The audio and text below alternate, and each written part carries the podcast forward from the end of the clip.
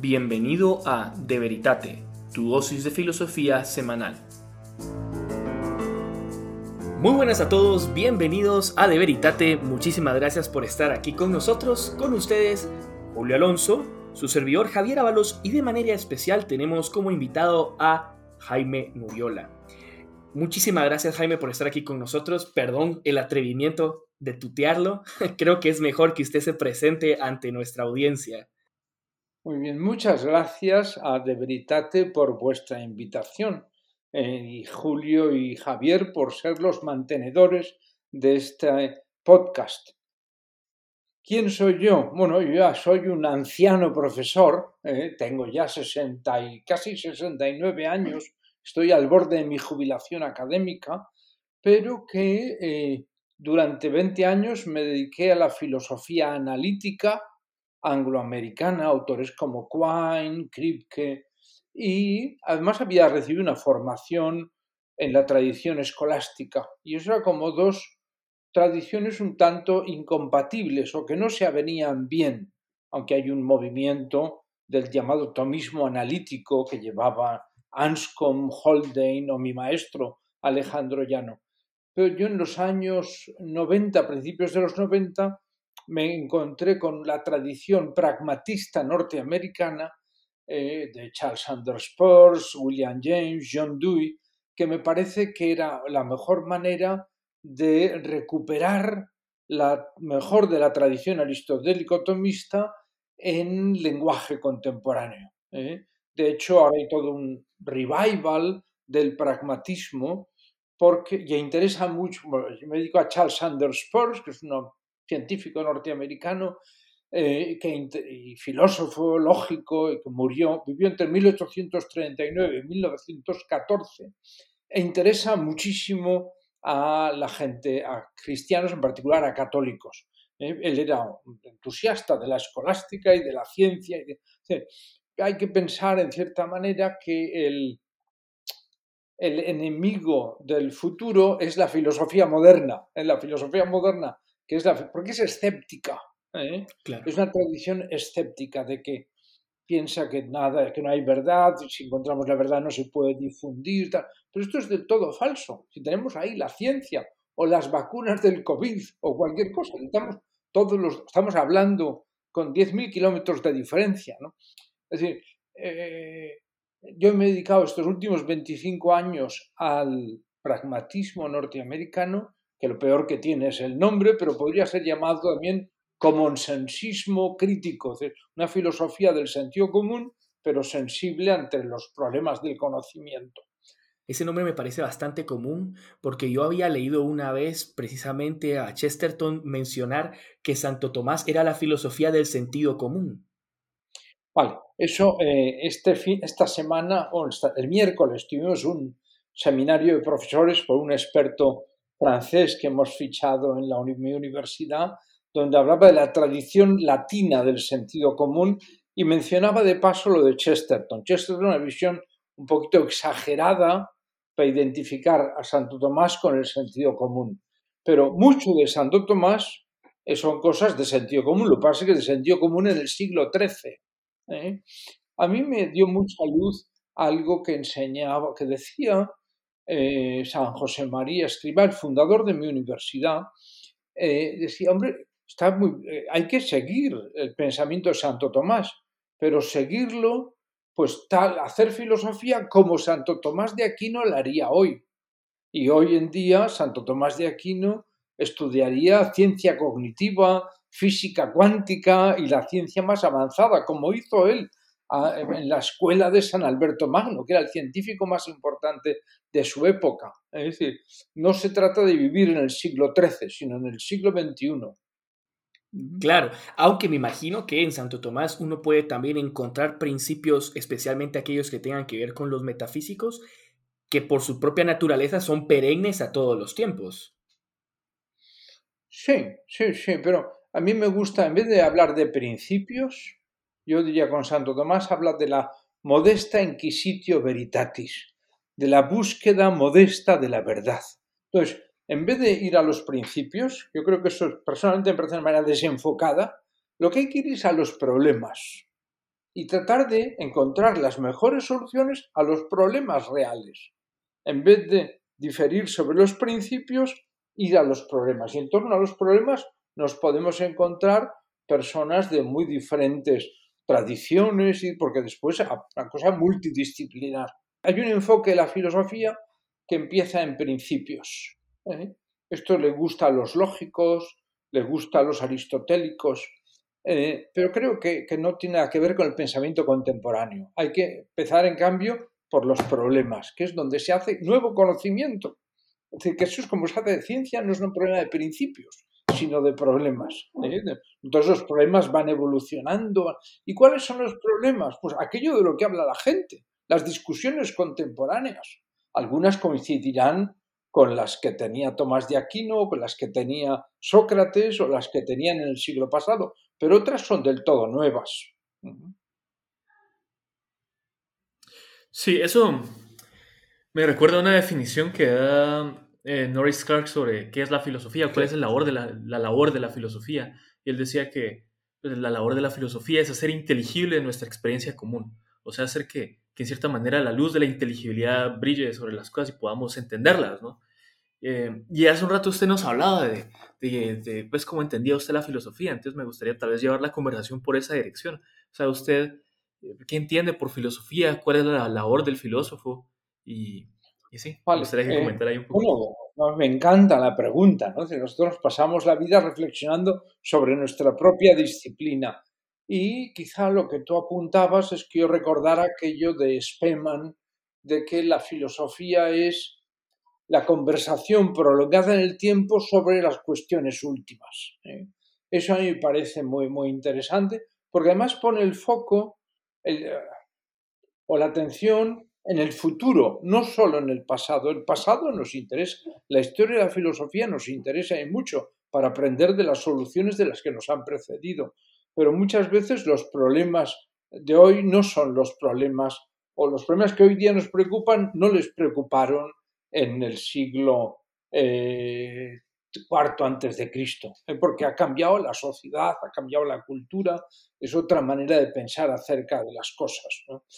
Eh, entonces, a mí me parece muy importante esto, entender la filosofía como una disciplina, como una saber, como una tarea volcada hacia el futuro, a comprender y a lo que, lo que podemos hacer para mejorar nuestra sociedad y sobre todo que, nos hace a nosotros mejores personas. ¿eh?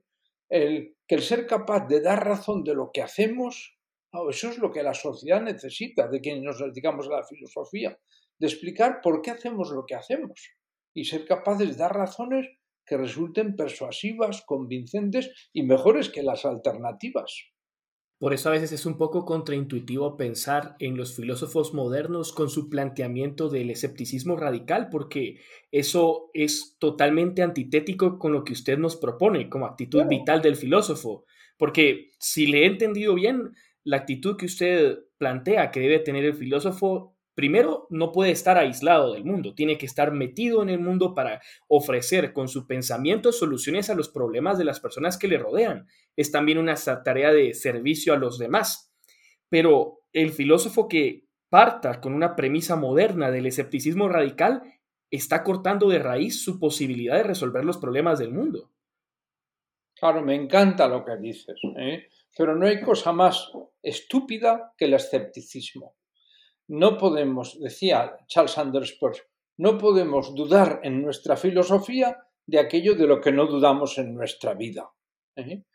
Y me gustaría recordar para este problema, eh, mi maestro norteamericano era Hilary Putnam, un profesor de Harvard que murió en el 2016, y él decía, acudía a Kant y contaba los dos conceptos kantianos de la filosofía, la filosofía como Schulbegriff, la concepción erudita de la filosofía, la lógica, la historia, la, erudición. Y el otro concepto vital, humano, eh, de la estética, la religión, el dar vueltas a los problemas reales de la justicia en la sociedad. Y él decía, bueno, esos son dos polos. Entre esos dos en vez de plantear una oposición, o una división de que uno se dedica a una cosa o se dedica a otra, hay que pensar que entre dos polos se establece un campo magnético y entre los dos polos salta la chispa, que es lo que da luz, calor, energía. ¿eh? Entonces, lo que sostenía, y yo lo sostengo, que los filósofos hemos de hacer las dos cosas.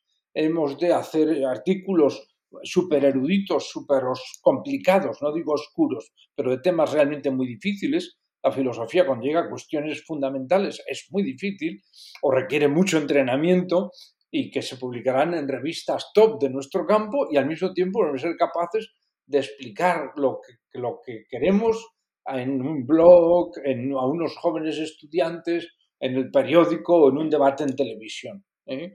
Todo, ver a un filósofo no puede ser algo que no sea ininteligible. No, no, sí. Es la persona que se preocupa de hacer inteligible lo que él ha pensado. Si no es capaz de expresarlo bien, es que no lo ha pensado bien. Eso es muy bonito lo que usted dice, porque también yo he oído especialmente a Jordan Peterson comentar que la manera en la que expresamos nuestro pensamiento es la manera en la que a través de la cual escribimos. Así como yo escribo, así me expreso, así hablo y viceversa. Entonces esto tiene mucho que ver también con el problema de, yo por lo menos he visto que a, la juventud nos cuesta escribir. Nos cuesta escribir porque nos cuesta leer y el resultado es que nos cuesta pensar, porque si yo no sé escribir, yo no sé pensar. Así es, me encanta lo que dices. Precisamente para esta tarde tengo que 50 ensayos que han escrito mis alumnos de filosofía eh, del lenguaje sobre la vaguedad, un artículo de Bertrand Russell de 1923 sobre la vaguedad. Ya he corregido 15 y me quedan otros 30 para corregir, porque les invito a que ellos piensen por su cuenta. No se trata de resumir lo que dice Russell, sino leérselo de Russell seis veces y yo qué tengo que decir a esto. Entonces, es verdad, a los jóvenes no se les, a veces no se les deja pensar, no se les estimula, no se les escucha, ¿eh? y tienen cosas a veces muy interesantes que decir. ¿eh? entonces, eh, una tesis mía, nubiolesca, digo yo, hice un libro sobre esto hace 25 años, llamado El taller de la filosofía, es el de escribir para pensar. Yo todo lo que digo lo he escrito antes, porque lo he pensado antes por escrito. Sí, eso me, me gusta bastante y, es algo que he intentado poner en práctica porque, o sea, como decía Javier, eh, o sea, a veces uno piensa, ah, yo entiendo esto. Sí, yo lo entiendo. Pero de ahí uno lo intenta escribir y se da cuenta que hay un montón de espacios ahí que uno no ha, no ha terminado de entender. Por ejemplo, eh, estos últimos meses me había dedicado a intentar entender como el razonamiento de Santo Tomás en el dente de esencia.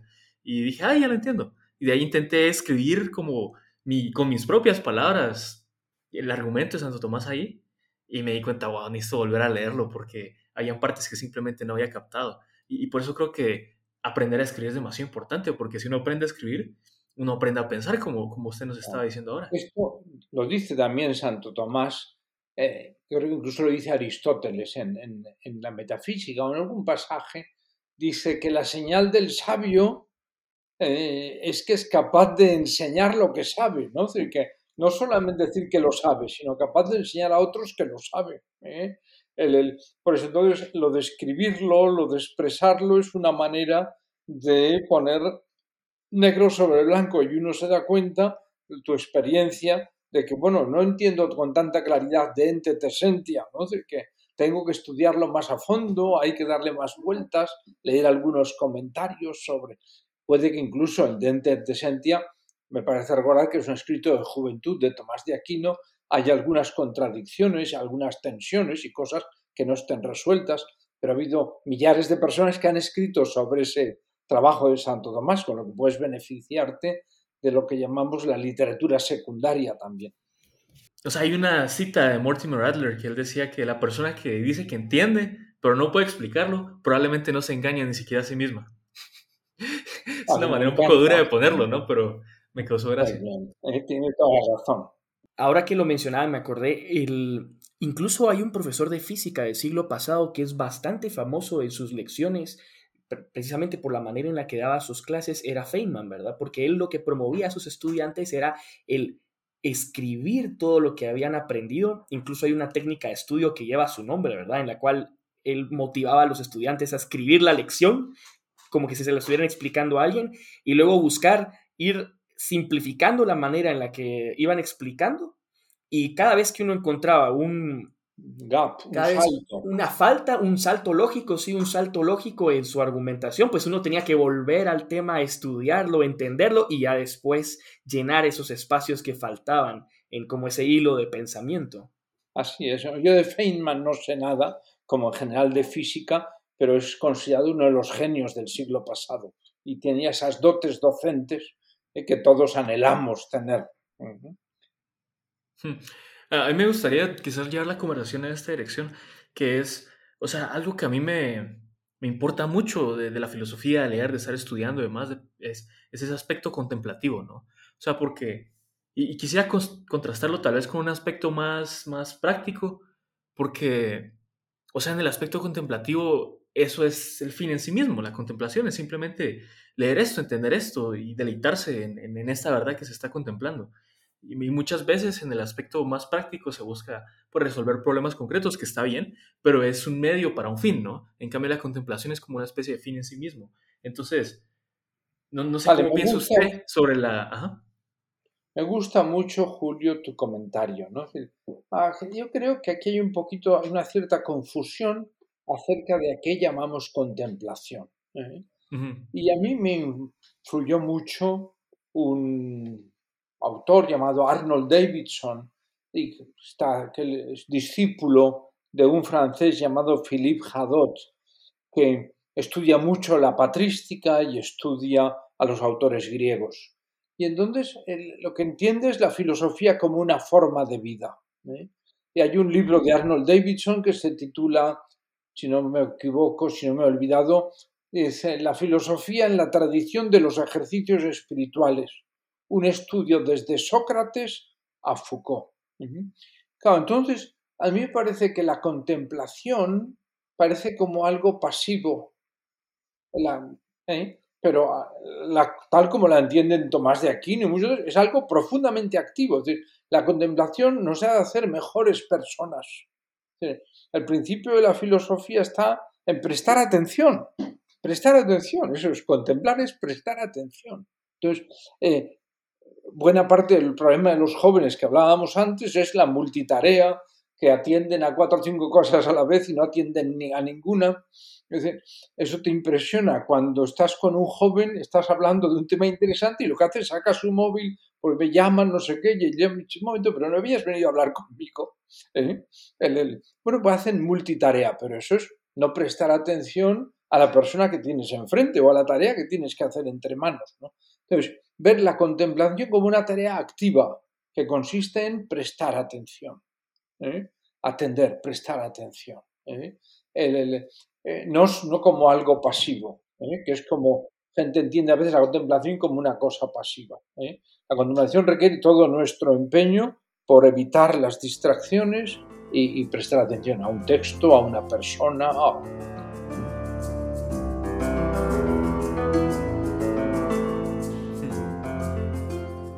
Sí, eso, eso me, me gustó bastante.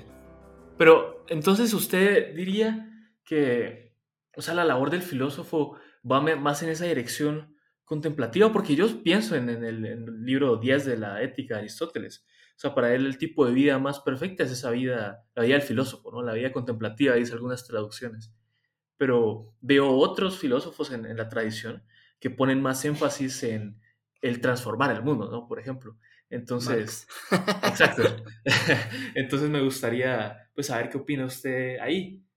Eh, o sea, ¿soy yo el que se tiene que dejar cambiar por la verdad o soy yo el que tiene que como imponer su voluntad sobre las cosas? Creo que esa es como la dicotomía que estaba planteando. A ver, Julio, yo lo que niego o rechazo es el dualismo que planteas. Hay que tratar, si planteas una tesis y una antítesis, tratar de encontrar una síntesis. Es decir, el que, por eso te he dicho que la contemplación era activa. Entonces, por supuesto, Marx tiene toda la razón en su tesis décima sobre Feuerbach de que ya está bien que los filósofos solamente nos dediquemos a contemplar el mundo, ya va siendo hora de que lo transformemos. Entonces, todo esto hay que después entenderlo y afinar en qué consiste transformar el mundo. Pero lo primero es transformarse a uno mismo y, convertir, y atender, al escuchar a lo que nos dicen y sobre todo en particular, me parece, atender a los problemas de la sociedad en la que nos encontramos. Algunas veces las soluciones serán las mismas que se dijeron hace 2.400 años. ¿no?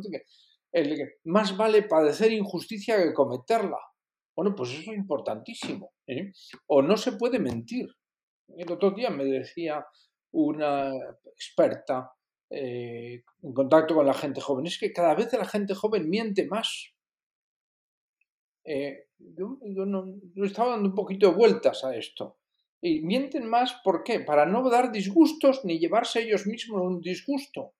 Eh, habéis oído la política de la cancelación en Estados Unidos, donde todo lo políticamente correcto hay que ser amable con todo el mundo, llevar la contraria es como una grosería. ¿eh? Bueno, a mí me parece que, digo, tú has hablado, yo te he llevado la contraria con, con amabilidad, con cariño, diciendo, oye, esto son cosas complementarias y, así aprendemos unos de otros. ¿eh? A mí la verdad me llama mucho la atención este aparente conflicto entre la vida contemplativa y la vida activa, porque leyendo la suma teológica parece ser como que si Santo Tomás fuera muy estanco a veces en sus definiciones, porque él dice vida contemplativa, acción del intelecto activo, vida activa, acción del intelecto práctico. Entonces pareciera ser como que si Santo Tomás dice, cuando usas el intelecto práctico, no puedes contemplar. Y cuando usas el intelecto especulativo, no estás usando la, parte práctica de tu intelecto. Entonces, eso a mí realmente creo que es un conflicto que comparto mucho con Julio, porque leyendo a Maritain, incluso aquí sacaba una cita, él decía que eh, tal es la doctrina de Santo Tomás acerca de este difícil problema de la acción y de la contemplación, que es el problema tan sustancial de la filosofía social y cuya solución tan esenciales a cualquier civilización digna de este nombre. O sea, para Maritain, el problema de lograr resolver este aparente conflicto entre la vida contemplativa y la vida activa es lo que subyace en el corazón de toda cultura. Porque ciertamente si aceptamos la definición estanca que podría parecer dada por Aristóteles, estaríamos negando el acceso a la felicidad a una gran porción de la población que por sus circunstancias tiene que verse abocada a vivir una vida activa. Entonces, por eso es que creo yo que surge este deseo de ver cómo encontrar una posible unión entre ambos mundos. Bueno, me encanta lo que dices. Eh, yo no soy experto en este punto, ni, ni, en Santo Tomás de Aquino, ¿no? Creo recordar que hay un, problema de conflicto con otras órdenes religiosas ¿eh? y el acentuar la vida de la inteligencia es, le separa de otras órdenes que son más de actuación. Eh, eh, Yo sería partidario de una síntesis, eh, de entender la contemplación como una actividad. Entonces, es que no lo dice Santo Tomás. Bueno, no me importa. Santo Tomás vivió hace 700 años. Si vosotros sois tomistas, sois amigos de Tomás, tenéis que tratar de hacer qué haría Santo Tomás si viviera aquí. ¿Eh? si viviera ahora en Guatemala en el año 2022.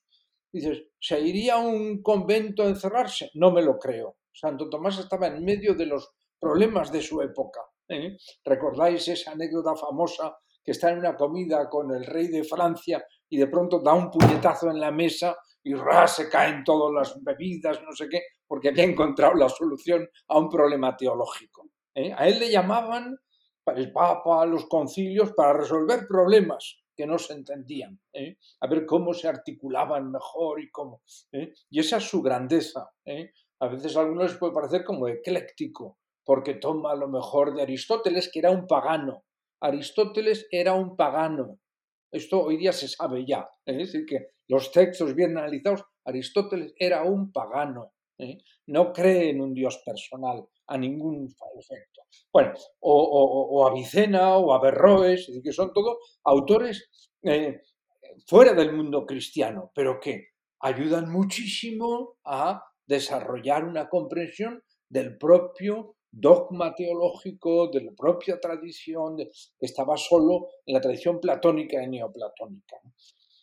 Entonces Santo Tomás lo que hace es escuchar a todo el mundo. A mí me gusta mucho una frase suya que dice, todas las opiniones formuladas en serio, en cierto sentido, dicen algo verdadero.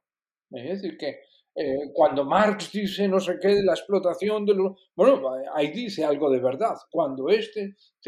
Entonces, de todos podemos aprender. ¿eh? que, y eso es, extraordinariamente valioso, la actitud de aprender de todos los que tengan algo que decir. Por ejemplo, antes has mencionado a Jordan Peterson. Bueno, como sabéis, o si no, es decir, podéis, es un hombre eh, que está sufriendo un proceso de conversión religiosa, eh, pero tuvo un año fatal, a drogadicto, a las benzodiazepinas, ha tenido un tratamiento de desintoxicación, hay vídeos en YouTube de su hija y tal. Entonces, una persona que parecía presentarse a sí mismo como un ejemplo de salud mental, después resultaba que es un adicto a las medicaciones para poder dormir contra las migrañas y ahora está en un proceso de desintoxicación y de conversión.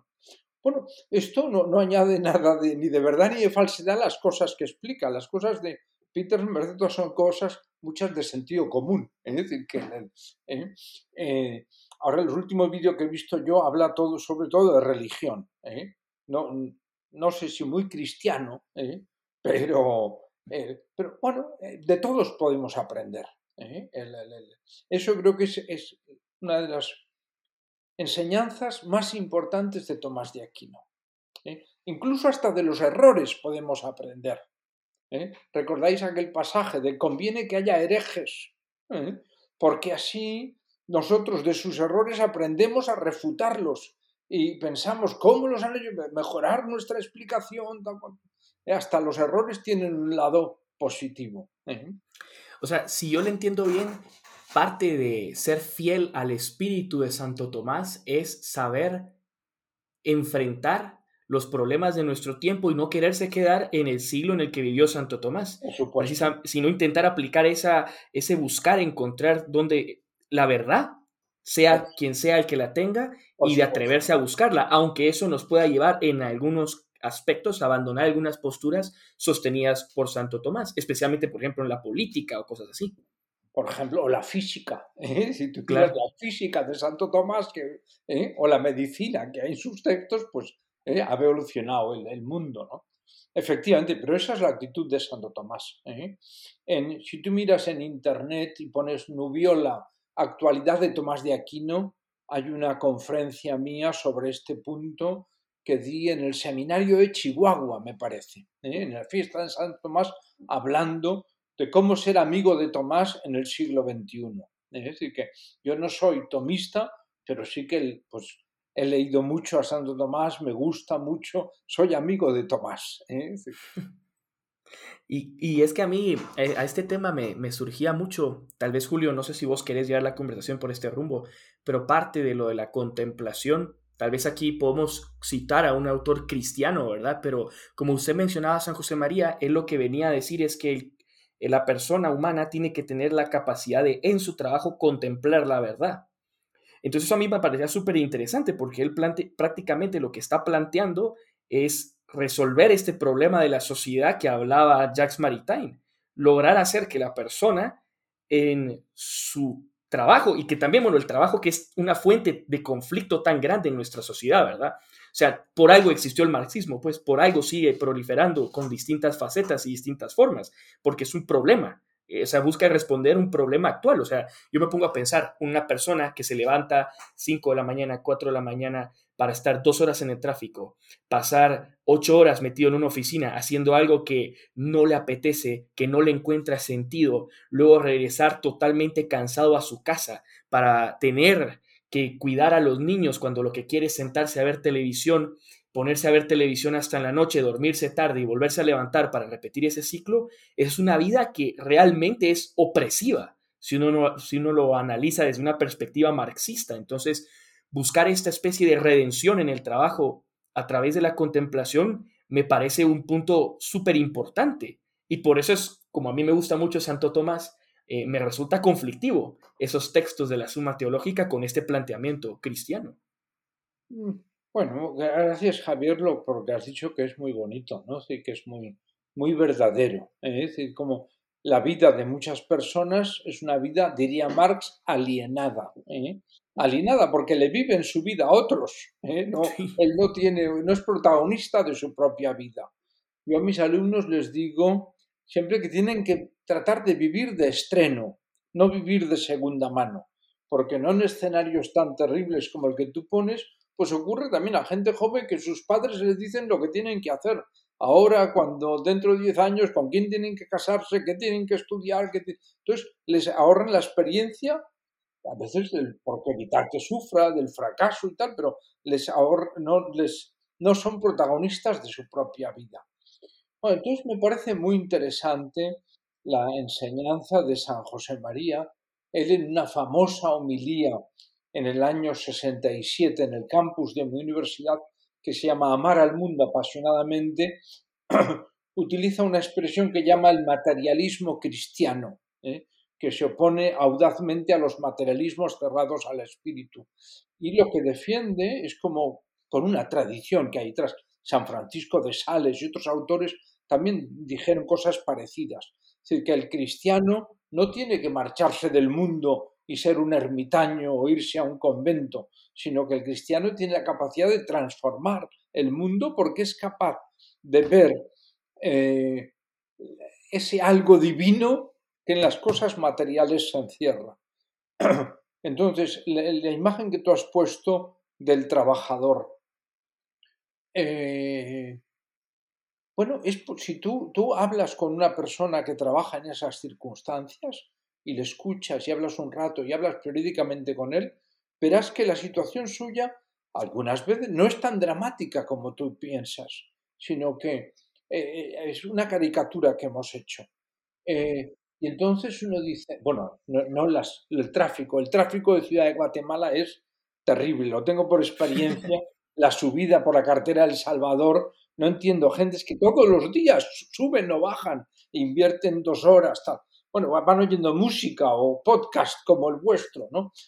Eh, a ver, a donde yo quiero llegar ahora es que eh, hasta en una cárcel, pensad en Nelson Mandela, uno es capaz de descubrir a Dios, el amor, la libertad espiritual, la libertad interior. En un trabajo mecánico, supuestamente aburrido, uno lo puede convertir en una tarea de servicio a la sociedad. ¿eh? Y eso depende de nosotros. El, dar sentido a nuestro trabajo, a nuestros desplazamientos, a nuestra vida familiar, depende en buena parte de nuestro corazón. ¿eh? El convertir la vida en una aventura, ¿eh? donde cada día es nuevo. En vez de pensar que todos los días lo mismo, si pones amor en lo que haces, cada día se convierte en un día nuevo. Entonces, esto es toda una manera de entender la vida eh, no necesariamente eh, católica. ¿eh? Mucha gente se ha dado cuenta de esto. Hay un famoso libro llamado Fluir, de un nombre que se llama Chisten Mihaly, un nombre muy complicado. Pero la experiencia del fluir, eso es lo que llaman otros felicidad. Podemos ser felices en nuestra vida, en nuestra actividad, poniendo amor en las cosas que realizamos.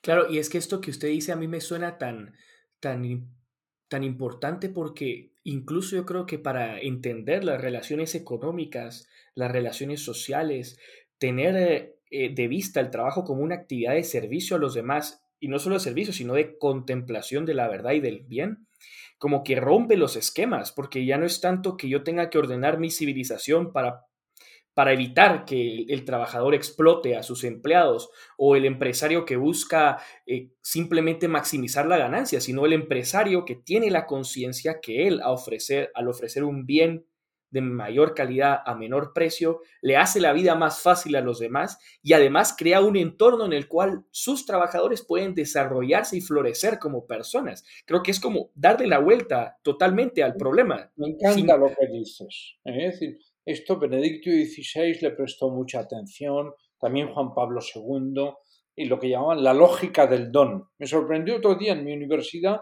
hay una asignatura me contaron, que es la economía del don. ¿eh? Entonces, vosotros en Guatemala vivís en una sociedad neocapitalista, ¿eh? donde hay una diferencia abismal entre unos pocos que tienen mucho y muchos que no tienen casi nada. ¿eh? Eso pasa en muchos países, ¿eh? pero en el vuestro de una manera acusada.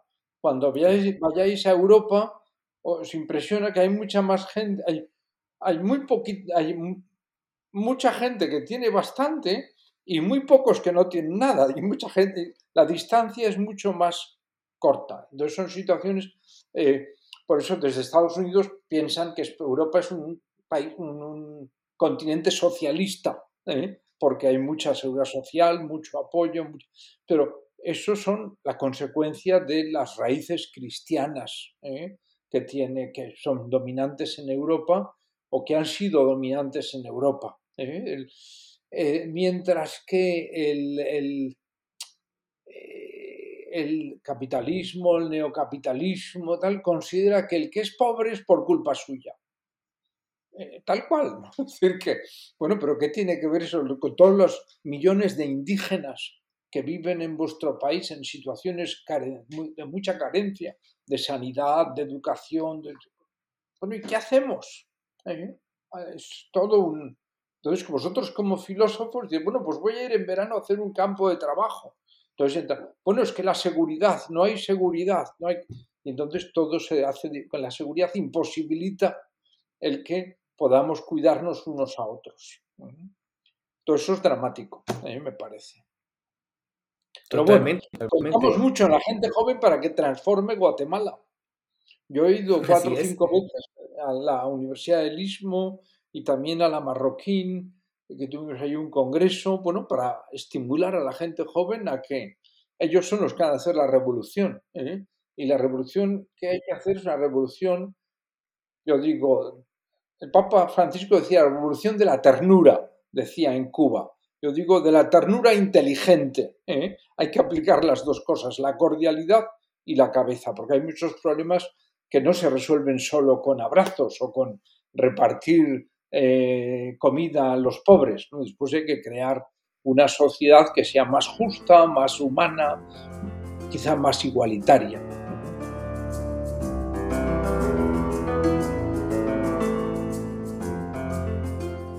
Eh, una, una, cosa que le quería preguntar, porque eh, uno de nuestros oyentes, o sea, avisamos ¿no? en una red social que, que, íbamos a hablar con un profesor de la Universidad de Navarra y que si alguien tenía preguntas y esta pregunta, esa persona preguntó, como mencionamos que, que pues era especialista en filosofía analítica, preguntó como qué referencias o recomendaciones podía dar para estudiar la filosofía de la mente en ese campo.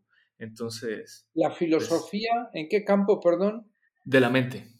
Entonces, eh, vale, un solo libro voy a recomendar, que se llama eh, La metafísica de lo mental, de Anthony Kenny. ¿eh? Está en castellano, en inglés es Metaphysics of Mind, de Anthony Kenny. Anthony Kenny fue un sacerdote católico, lo dejó y después ha sido, hombre, muy, vive todavía, hombre muy importante en Oxford, discípulo de Wittgenstein, y ha publicado colecciones de historia de filosofía. Pero lo más impresionante de Metaphysics of Mind es que los datos científicos más avanzados, cuando escribió el libro, cuadran con la filosofía de lo mental de Tomás de Aquino. Es decir, que no, no, no, no son dos cosas opuestas, sino que hay sintonía. ¿eh? Y eso es muy enriquecedor. ¿eh? Mucha de la filosofía de lo mental es escéptica. Considera que la mente es algo que sobreviene a los movimientos de las neuronas. ¿eh? entonces con eso decir que, la, que la espiritualidad o la libertad humana es un espejismo, una ilusión, un engaño. Pero ¿cómo va a ser eso así? Si es una experiencia básica nuestra libertad, yo puedo seguir esta conversación en un sentido o en otro, ¿no? Pero hay que pensar que la filosofía de lo mental angloamericana ha tenido un marco que ellos llaman naturalista, pero es decir, materialista. ¿eh? Entonces, la mente humana no es más que acontecimientos cerebrales. Por eso les recomiendo solo ese libro, el de Anthony Kenny, que sabe mucha más filosofía que la mayor parte de los filósofos de lo mental que actualmente pululan por el mundo.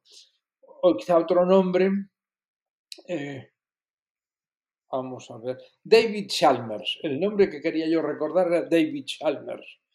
No es que sea un hombre creyente, pero sí que es un hombre muy competente, muy inteligente. Este hace unos años llevaba pelo hasta la cintura, ahora es calvo, o apenas tiene pelo. Pero es el que ha organizado Phil Papers, que es la base más importante del mundo de artículos de filosofía.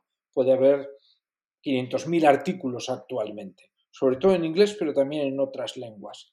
Y este partidario del externalismo, que es el que las cosas, y también tú, Patnam era así, nos influyen en nuestra manera de pensarlas.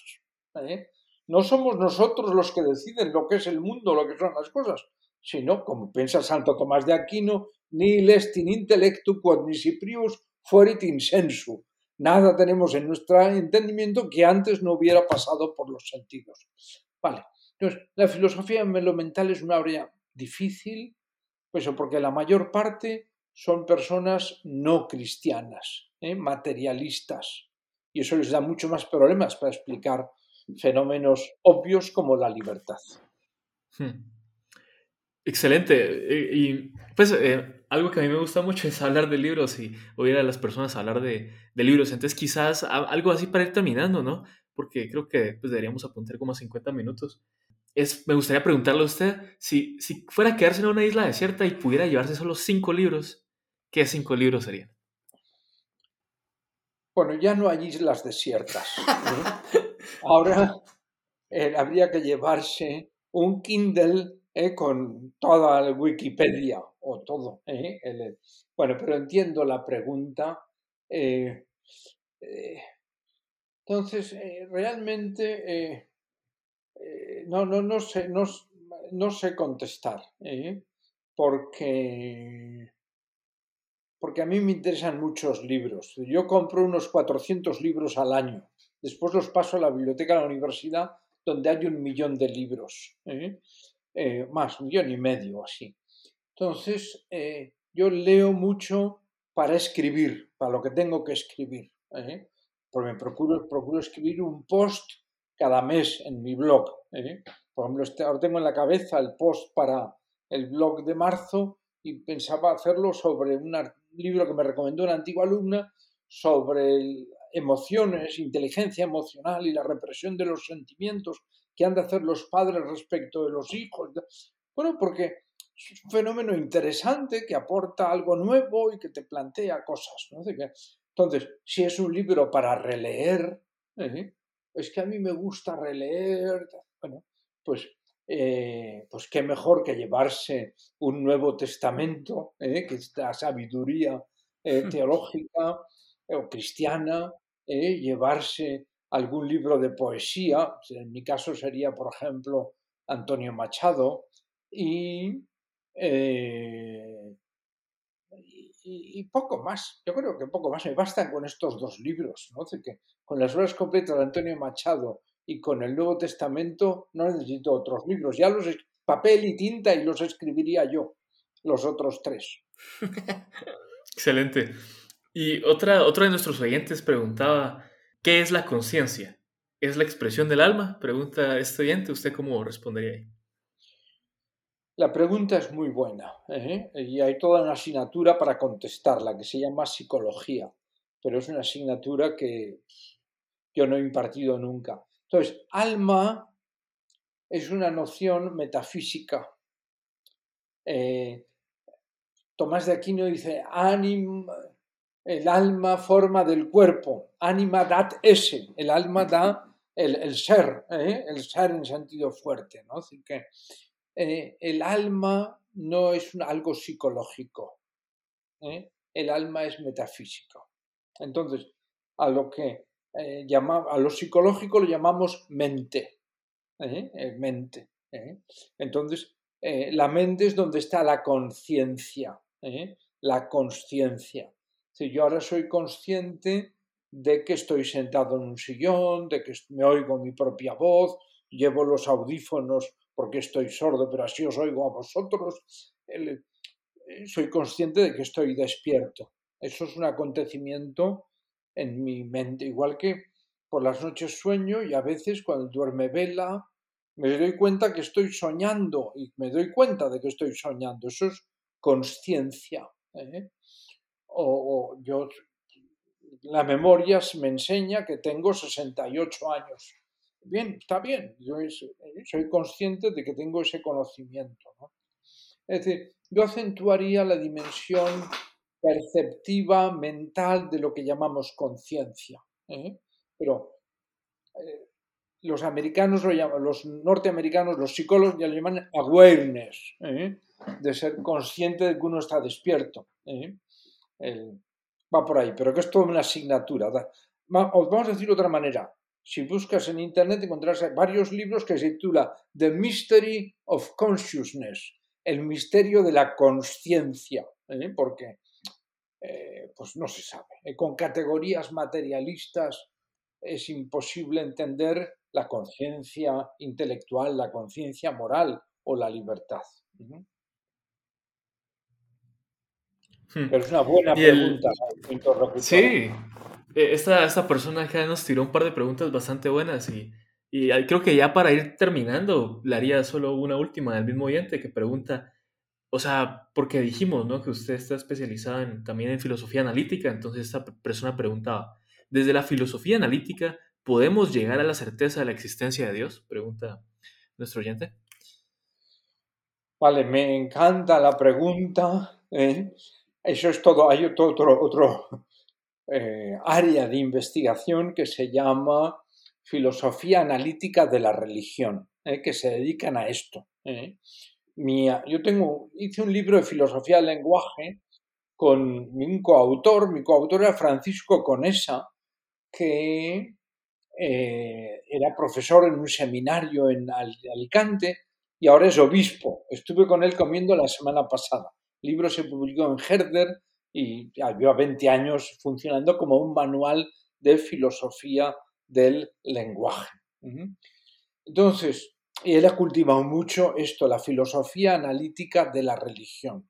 Buena parte de la filosofía analítica de religión ha sido atea, ¿eh? naturalista, intentando demostrar de que no había Dios. La anécdota es que uno de sus principales defensores era un tal eh, A.N. Flu, F-L-E-W, que eh, murió hace 5, 6 o 7 años y un año antes de morir eh, escribió un libro explicando por qué él estaba equivocado toda su vida diciendo que Dios no existía y ahora pensaba que sí, que bueno, que una religiosidad en general. ¿eh? Entonces esto es un problema en parte metódico. ¿Eh? a quien tenga interés en, estudiar este tema, yo le recomendaría que buscara en Internet el artículo que está de el autor al que yo me he dedicado se llama Peirce, que es un argumento olvidado en favor de la realidad de Dios. ¿eh? Ah, es, un artículo muy interesante, científico, ¿eh? y en el fondo la tesis que sostiene es que la demostración de la realidad de Dios, de que hay Dios, es la ciencia, de que hemos sido capaces de desarrollar los seres humanos toda esta tecnología que permite que nos comuniquemos. ¿eh? y, bueno, es todo un poquito mucho más complicado, pero eh, existir, el verbo existir es un poco torpe, porque es como interactuar. ¿eh? ¿Existe la constitución de Guatemala? Pues decimos, hombre, existir, ¿eh? o el código de circulación, existen semáforos, existen rayas pintadas en el suelo, pero el código de circulación pertenece al mundo 3, ¿no? no, no, no al mundo 1 con el que reaccionamos. Entonces, eh, creo que es muy interesante el, pensar que no podemos convertir a Dios en un objeto de nuestro ámbito espacio-temporal, ¿eh? Que es lo que alude a la palabra existir. A mí me gusta mucho una metáfora mm, de, una de mis heroínas, que es Simone Weil, una filósofa francesa que murió a los 40 años, en el año 42. ella dice, nosotros somos como dos presos, presos en una, cárcel que a base de dar golpes en la pared y rasgar y, tratar y rayas se comunican, pero nunca se han visto. Así nos pasa con Dios. Lo que nos separa es lo que nos une. Ah, me parece maravilloso. Es decir, eh, eh, creo que es muy profundo. Es decir, en vez de pensar que la ciencia nos separa de Dios, o que el arte nos separa de Dios, o que la música nos separa, al contrario, pensar que todas las formas más elevadas de la espiritualidad humana nos, nos acercan a Dios. ¿eh? Ocurre que no lo vemos, ¿eh? no lo vemos con nuestros ojos. ¿eh? y Dios trasciende nuestra manera de comprender. Mm, esto ya San Agustín dice, qué pequeño sería Dios si cupiera en nuestra cabeza. Eso también le gustaba repetirlo a San José María. Ah, entonces, por eso yo creo que hay que cultivar mucho la cultura, la espiritualidad, la lectura, el hablar, el escucharse unos a otros, toda esa vida espiritual, porque la vida moderna, la vida actual parece diseñada, esto lo decía un poeta norteamericano, eh, Chris Wyman, decía, parece diseñada para erradicar la vitalidad interior, la vida espiritual de las personas. ¿eh? Están todo el día comiendo, bebiendo, tal, pero sin tiempo para pensar. Entonces hay que defender siempre un tanto de silencio, de soledad y también de amistad. ¿eh? Hoy no hemos hablado de amistad, pero la amistad, ya Aristóteles dice que sin amigos no sería posible vivir. Es un tesoro. Por eso vosotros, Julio y Javier, sois amigos y habéis sacado esta maravillosa iniciativa de este podcast en Guatemala ya tenemos entonces otro tema para en un futuro poderlo venir a invitar, el tema de la amistad. Muy bien, lo haré encantado. Y ya para ir terminando, quizás pues si un oyente dice, ah, qué interesante las cosas que dice el profesor Jaime Nubiola, me gustaría leer alguno de sus libros, de sus artículos, ¿dónde puede uno encontrar su trabajo? Muy bien, pues si uno pone Jaime Nubiola en Google, a lo que lleva el primer resultado es mi página y ahí pone artículos y hay muchos artículos. Blog y está mi blog con mucha una entrada al mes. Colaboraciones en prensa y están todas gratis y de libre acceso. Libros están ahí, online, eh, libros, a ver cómo dice esto, ebooks, y entonces están a la venta en Amazon o en diversos sitios a precios baratos. ¿eh? yo recomendaría un librito, dos libritos recientes. Uno que se llama eh, Invitación a pensar, porque se entiende y estimula el pensamiento. ¿eh? Y el otro son Pensadores de Frontera, ¿eh? de como de literatos, pues esta Simone Bell que he mencionado antes, pero Dostoyevsky, Albert Camus, o Eti Gilesum, o Anscombe, o Hannah Arendt, o Wittgenstein, que son pensadores eh, muchos de ellos no creyentes, pero que están en la frontera y que te invitan a pensar más. ¿eh? Y que, eh, que, en cierta manera toda su vida es religiosa. Entonces, eso a nosotros nos interpela mucho. Ahora tenemos mucha gente joven que no han recibido ninguna formación religiosa, pero que anhelan un poquito más de formación. Bueno, eso es un drama cultural, ¿no? y entonces hemos de aprender a cómo, bueno, me pasó hace unos meses, cuando el confinamiento la, se reabrió la universidad, me viene una alumna, llama a la puerta, oiga, profesor, eh, ¿cómo explica usted que haya Dios y que haya esta pandemia? Y yo le digo, Inés, ¿tú sabes, tú has estudiado religión? Bueno, muy poco, eh, sé que eh, Jesús, María, pero no, no sé nada más. ¿eh? y bueno, pues has tocado un problema central, que es el problema del mal. Y del mal físico y el mal moral, y, estuvimos charlando también de cómo era compatible la existencia de Dios con la pandemia. Muy bien. Entonces yo voy a concluir. Muchísimas gracias a todos los que nos han escuchado. También vamos a dejar los links a, a su blog en la descripción de este podcast para que quien quiera pueda ingresar. Espero que el oyente pues haya disfrutado de esta conversación. Muchas gracias por sus preguntas. Vean que sus preguntas rinden frutos muy importantes. Su participación de verdad nos ayuda mucho para llegar a más personas y para que realmente estas conversaciones sean profundas y agradables para todos. Nos miramos en el próximo episodio. Muchas gracias.